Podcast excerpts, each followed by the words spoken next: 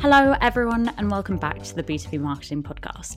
My name's Lucy Gillman. I'm Deputy Editor at B2B Marketing, and I'll be your host. Our guest this week is DDS Dobson Smith, Chief People Officer at Just Global, licensed mental health professional, and author of You Can Be Yourself Here and Leadership is a Behavior, Not a Title. On this episode, we'll be taking a deep dive into creating attractive workplaces and some of the policies over at Just Global. So, DDS, first things first, welcome to the show. Could you tell us a bit about yourself and your role at Just Global? Yeah, sure. So, um, yeah, thank you for the introduction. Um, my job, uh, my role at Just Global really is to um, to facilitate an environment where people can be at their best and um, and deliver great work and um, establish great relationships and have a meaningful chapter in their career path. Um, in terms of a little bit about me, other, other, than other than the kind introduction, so I've I've been I've been working in in in um, HR, uh, the people realm for about thirty years.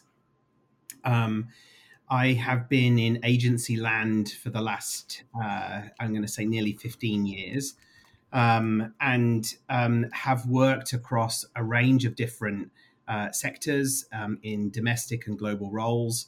Everything from retail through to hospitality, through to music and entertainment, civil engineering. Um, but my my my love and where I feel like I really fit um, is in is in marketing and media. Amazing. So 30 years in HR is obviously a long time. But how do you think things have really changed throughout those three decades? What do you think is one of the biggest changes? Goodness me. Well, when I, when I when I first started in this realm, we were called personnel management. Um, so I've I've seen that shift um, from personnel management into human resources, into talent, and into people and you know what's in a name change well you know you could argue that there isn't uh, there isn't necessarily anything significant about a name change but then you could argue opposite and i think um, i have definitely seen um, at least in the in the type of hr i like to practice a shift from managing risk and control into people enablement um, and into the creation of workplaces where where people can be themselves, um, where they can be led by um, leaders who are worth following, where they can have flexibility, where they can create meaning, um, and where they can create relationships um, with their colleagues and even with their customers um, that are deep, meaningful, and could last a lifetime. Amazing. And just jumping off that point around flexibility, you know, as I said at the start, we're here to talk about creating attractive working workplaces. And I think flexibility and hybrid working is one of the main points of 2023.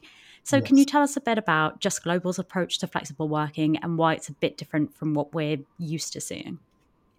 Yeah, well, I mean, I would say that you know the reason why this is such a such a topic du jour, um, you know, in in 2020, I think the, the you know the world, the uh, the paradigm of work shifted um, irrevocably, um, and you know, I I noticed that there are slightly different nuances depending on which country or which market that you're in.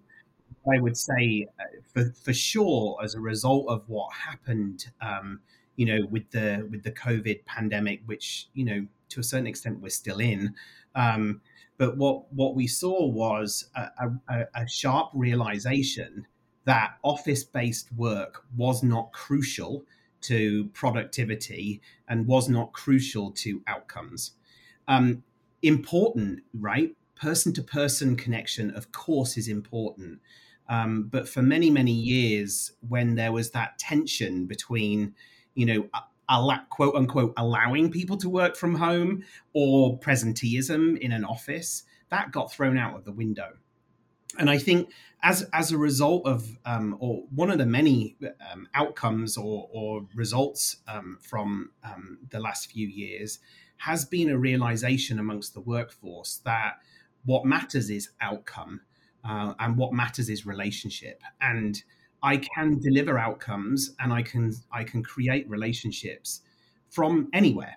um, particularly in such a connected world. Now, it it yes, it absolutely takes a different um, it, it takes a different mindset and a different set of skills that I think we are probably still developing as a as a as a workforce and um, in corporate world um, that that you know to build relationships and to um, manage productivity and to stay connected from a human to human point of view um, is different to being at the water cooler or you know waiting outside a meeting room because the other meeting is still is running really long and that's when you get to have a natter and a catch up with your colleagues. Um, but you know there are there are different tools that allow us to do that. And and I, I really think that the the workplaces that are succeeding at the moment and will continue to endure are the workplaces that acknowledge that both worlds um, need uh, or, or both um, uh, both both styles of working are are important like allowing for flexibility while also creating um, meaningful moments of in-person connection mm. now i know i didn't i didn't answer at all what just global is doing and that was your question um, and so in terms of uh, you know at, at just global we we operate um, in a in a hybrid working environment. So um, we do have some physical hub locations in um, some major cities around the world, um, and no one is required to be in those offices.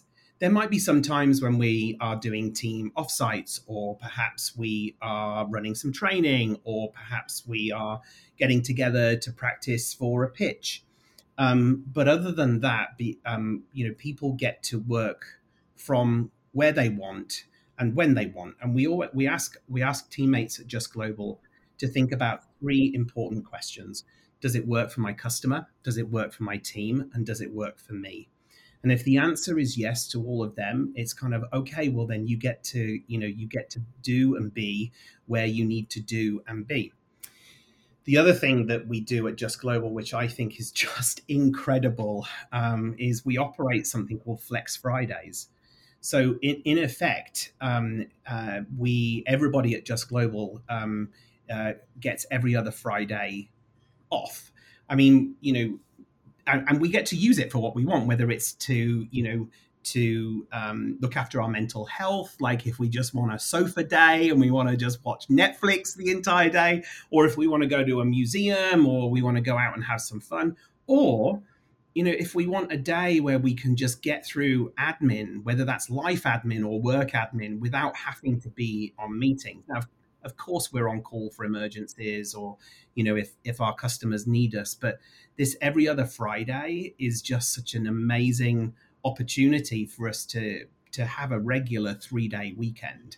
Um, that's just just a couple of like the hybrid working and the flex Fridays. I I think are um, uh, important uh, aspects of allowing our teammates and enabling our teammates to have that flexibility that whole idea of you know live to work versus work to live kind of thing you know no i love it and i think I think the Fridays are so important to really take that rest. You know, you can't really properly disconnect in two days. And I'm sure, correct me if I'm wrong, but I'm sure you probably see productivity go through the roof when people have that every other Friday.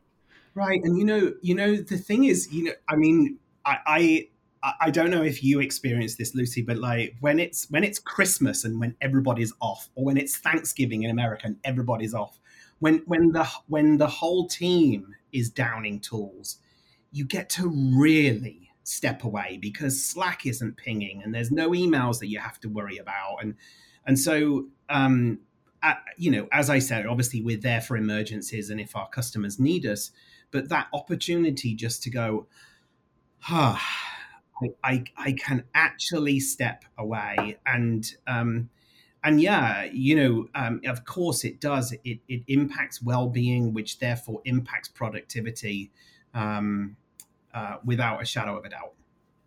Amazing. And I wanted to go back to something you said before about companies acknowledging both worlds. Not to sound like a negative Nancy, but what do you think happens to companies who can't recognize that people have these two worlds and can't make them work with each other? And a second question you mentioned COVID before. Do you think we would have ever got to this point if we didn't have the pandemic? Mm. Well, those are two meaty questions. um, so the, the the first the first question: What happens to companies that don't recognise human need for flexibility? Yeah. Well, I, you know, I, I think one of the things that that we have seen very clearly with you know phenomena such as the Great Resignation and then the Great Regret and the Great Realization, as I called it, the Great Realization actually, yeah. um, is that you know we have choice.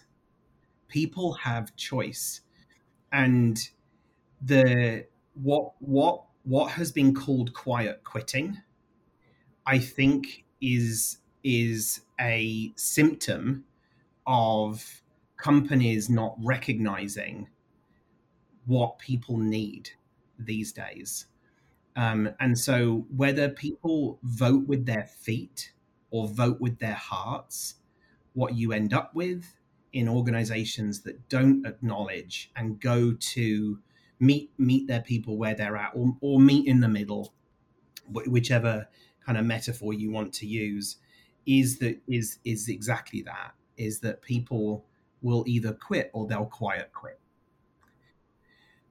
Now the question about covid right? And would we would we have ever gotten to where we are in terms of this paradigm shift um, without it i mean you know three years of a pandemic is is is chronically um, damaging. You know, um, we don't, we truly don't really know yet. Um, I, and I'm speaking as a as a mental health professional here. We we truly don't know yet what the long term effects are. My husband is a teacher, and you know they talk about all of the issues that um, that we're seeing with with young people and what they've missed out on their education, but not necessarily the the cognitive aspects of the education but the social aspects of education so you know i, I don't know i don't know what's going to happen and but i do genuinely believe that for all of the t- terrible awful things that happened um, during the covid um, during the covid pandemic during lockdown during social distancing during all of those times when we were so separated from each other. And of course, all of the deaths. Um, I, I do also believe that that that some, and I say this carefully because I don't want to cause offense. Um, I do believe that there are were some silver linings, and I and I do believe that um, people acknowledging that they can and should look after themselves and um, organizations realizing that the workforce can um, work from wherever they wish to um, in order to you know deliver goals and to and to create success. I think those were definitely um, you know some silver linings. I agree. I think like you say, I think calling it the great realization is a really nice way to put it. And I think we've all heard it before. It was a shift in how people see work, both as an, an employee and as an employer. And I think as well, it brought conversations about mental health and well being to the foreground. I would agree. I would agree. And um, helping to kind of destigmatize some of those, you know, the because for, for many for, for two or three years you know we we were inside each other's homes albeit virtually um, but we got got a glimpse into the person behind the role and i think it helped to rehumanize everyone and to um, and to give people perhaps just a little bit more confidence and courage to say you know, I'm I'm not okay. Um, and I and I have some needs um, in this situation, and I have to step away or I have to take care of myself. Um, and um, yeah, yeah. Amazing. I think following on from that, one policy at Just Global that I'd really like to focus on is cultivating a sense of belonging. So, can yeah. you tell us what you mean by that and the steps that Just Global are taking? Yeah, I can. Um, so um, you mentioned at the top of the interview um, that I um, have authored two books. One one of them is called "You Can Be Yourself Here," which is, um, and the the subtitle to that is "Your Pocket Guide to Creating Inclusive Workplaces Using the Psychology of Belonging." Long title. Long title, but fabulous book. Um, yeah. So you know, I but belonging is is a is an embodied emotional mental sometimes spiritual experience you know we we have all had um, experiences when we arrive at a place and um, we feel it. Um, we feel whether we are welcome there or not. Um, and um, and you know so great is the need to belong that we will you know we will bend ourselves into different shapes and sizes in order to fit in so that we are deemed acceptable by the others whoever whoever the the others are. And um, you know we want to belong because that brings connection that brings affirmation um, that brings clarity and comfort and connection. And um, you know, I, I like to, I like to, you know, I like to ask people, you know, did did you, you know, put your hand up if you survived high school, and and I use the word survive very deliberately because it's a it's a terrible time. Yeah. I I don't think I would ever wish anyone to have to go back to high school because it's that time of our lives when our bodies are changing and we've got kind of like one foot in young adulthood one foot in childhood and you know we're desperately trying to find our people. And i remember being at high school as a you know as a um, as a chubby queer teen and desperately trying to find my people. And i tried to fit in with the girls. I tried to fit in with the boys. I tried to fit in with the sporty kids which absolutely did not work. Um, I, I mean i even tried to fit in with the teachers you know like and know, in in those moments, what I was doing was kind of like bending myself into different shapes and like maybe dumbing parts of myself down, hiding parts of myself so that I would be deemed acceptable by the people that I was trying to fit in with, which is ultimately is is a futile act. Um, because what ends up happening is the bits of you that you're trying to repress or suppress end up like popping up and and the other people are like, "Oh, you're you're not the person that I thought you were," and and they, and they kind of back away from you. And I think the same thing happens in the world of work. You know, um, how many times have you have we um, walked into a meeting and asked ourselves, "What version of me must I be now? Um, what can I talk about in terms of, you know?" Um, can I can I talk about my kids? Can I say that I need to leave on time in order to go and pick my kids up? Can I talk about my same sex partner? Can I talk about the fact that I don't drink because of my religion? Um, what what version of me? And you know, we we code switch, um, and that that code switching in order to fit in in the corporate world takes up an inordinate amount of psychological energy.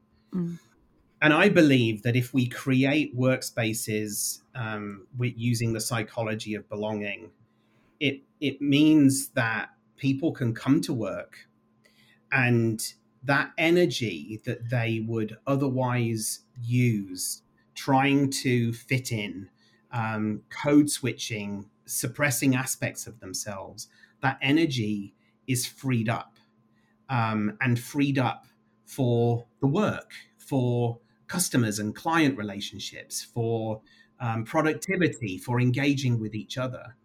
And so that's why, you know, creating workplaces where people can be themselves, truly be themselves, is so crucial in this day and age. Um, and I talk about how, you know, diversity plus inclusion equals belonging. Diversity is a fact. Um, inclusion is a belonging. It, it, inclusion is um, a feeling, um, and belonging is an experience. So when you think about diversity, you you either do or don't have a diverse organization. You know, when you look around, are there people that look like you? Are there people that don't look like you? You have to answer yes to both of those questions in order to to have diversity. So once you've got diversity, then you have to think about inclusion and is is the organization behaving inclus- in inclusive ways? And it's not just like person to person behavior it's the organizational behavior like the policies the processes the platforms that we use. And if you have diversity and you have inclusion you are likely to get belonging. But you know you can't have belonging without inclusion and you can't have inclusion without diversity. But you can have diversity without inclusion right? Like and and i think this is where this is where the second book kind of came from, which is this idea around, um, you know, leaders leaders being worth following. Like the the the number one, um, the the most crucial factor in whether there will be inclusion in an organization is down to the behaviors of the leaders. Um, and it is it is um, it, it, it is the behaviors of the leaders that will that are, that I believe is the difference that makes the difference around inclusion. What do you mean by the behaviors of the leaders? What types of behaviors do they have to show? And are you saying that belonging has to always start at the top down? Well, I mean, I, I do I do think that that I mean belonging is a is a kind of community experience. Mm. But I, I I I hold the belief that the culture of any organization is going to be shaped by the worst behavior that you're willing to tolerate in a leader. Yeah. And and so we are wired um, as human beings. We're wired to copy each other. Um, it's how we learn. You know, if any of you have, uh, if you have like little humans in your life, um, you will know how quickly they mimic and copy. Um, and that's you know that's to do with social learning it's to do with neurology like there's a whole you know a whole host of reasons why um, and we tend to we we tend to be more predisposed to copy the people that are in positions of power um, and uh, and so um, when when when you when a when somebody in a in a senior position in an organization behaves in a certain way then the organization the team or the people around them will be biased towards that behavior so while i believe it's everyone's job in an organization to behave in inclusive ways um, I, I I believe that it is it is more of the leader's job to set that tone. So yes, there is a top down um, there is a top down approach to this. Um, and um, as I said, it's not just about the kind of relational interaction behaviors between person to person. It's also about the policies and processes and, and platforms and procedures that an organization puts in place to enable all of that. Mm. So it's both structural level and at the very top, so that yep. it's clear to everyone throughout the organization. This is the law of the land is the wrong expression, but yeah. Yeah, yeah, I, I, I, I, can, I can jive with that. Amazing. And now, Just Global is, in case the name didn't give it away, a global company. And we how does creating a place that's attractive to work and fostering a sense of belonging play out on an international level? And mm. how com- companies do so that's mindful of cultural differences and regional mm. nuances? Yeah, that's a such a beautiful question. You know, I, I will start by saying that the need to belong transcends geographies, generations. Um, it is it is a it has been found um, through longitudinal studies um, uh, um, to to be a basic human need that is cross cultural. Hmm. So that that's an important place to start and then we have to ask ourselves a question well how, how do people within different cultures and countries eh, want to experience community and want to experience belonging? And that's a real um, that's a that's a really uh, complex question for companies to be asking themselves. How do we do it at just global? Well we have a we have um, a cultural fabric, a brand cultural fabric in our organization, our mission, vision, values, behaviors that um, transcend uh, geographies and, and work globally. And then um, what becomes really important is is how those get expressed. And we we believe that it's really important that our teams in Australia or Singapore or even, you know, the West Coast to the East Coast or the Midwest of America and even different regions in the UK, like you you get to be able to express what that looks like and what that sounds like and what that feels like in a way that is um, is empathetic and sympathetic to your home culture um, you know, one of the things that we talk about a lot um, at Just Global is this idea of global. So it's kind of we have a global approach uh, or global philosophy with a local approach. Um, and so there are there are aspects of our culture and the way that we work together that we do um, run globally, but how they're brought to life is you know really down to the regions um, and the regional teams to kind of breathe breathe life into that. And I want to kind of bring it back to a marketing focused discussion. And I think I think it goes without saying that there's a tendency for marketing to hop on the latest bandwagon and talk about issues like well-being in a really superficial way, you know, like fruit bowls and bring your dog to work and morning yoga. And obviously those things have their place. But how can we move the conversation away from just surface level and focus on creating really, really structural change? Mm. Yeah, I mean, you know those those things that you mentioned lucy i think they are table stakes um these days you know like the, the idea of fruit at work or you know or how you know enabling you know perks and benefits for people when they're working from home or if they're working in a physical location they're they're just expected these days. You know, uh, the the big employers, the big tech employers like Google uh, and Meta, many many years ago, they changed the game, right? Like they they changed the game in terms of uh, employee experience. So. Um, all of those things that you mentioned, I, I believe are really important, um, but they are hygiene factors. You know, they are they are required almost. They they are, of course, we offer those sorts of things. So what what is the difference that makes the difference? Again, I I, I go back to I go back to leadership. You know, um, there was a wonderful piece of research done many many years ago um, uh, in the eighties. I say many many years ago. this feels like yesterday to me, but anyway, um, uh, called um, by Marcus Buckingham and Curt Coffman and they published their research in a book called First Break All the Rules. And the, and the, it was the, the it was the biggest piece of research ever done into workplaces and what drives productivity and what drives employee engagement.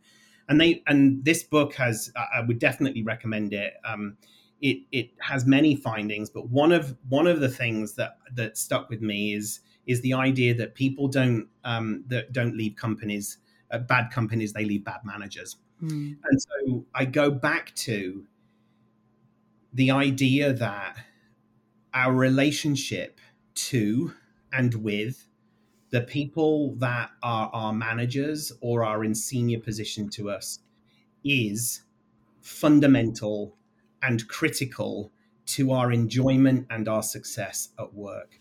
I believe that it is the leader's job, and this is this is all set out um, in in the in my second book, Leadership is a Behavior, Not a Title.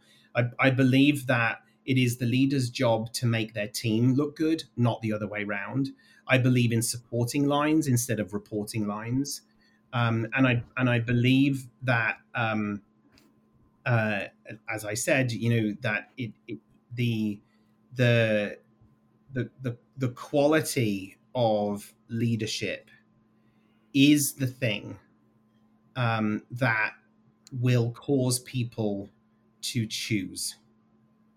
Choose with their heart and choose with their mind and choose with their feet. How they how they will or won't show up every single day. I think we're going to have to do another episode on what makes a good leader then. Oh, I mean, I can I could talk for days and days about that, Lucy. Amazing. Uh, just quickly, just to quickly wrap things up, um, what word would you use to sum up what creates a good place to, place to work in 2023? Um, if if if you were going to give me one word, I would say kindness. Mm. Um, and if you were going to give allow me to, you know, have a, a um, perhaps a sentence, I would say the ability to assume positive intent and give other people the benefit of the doubt.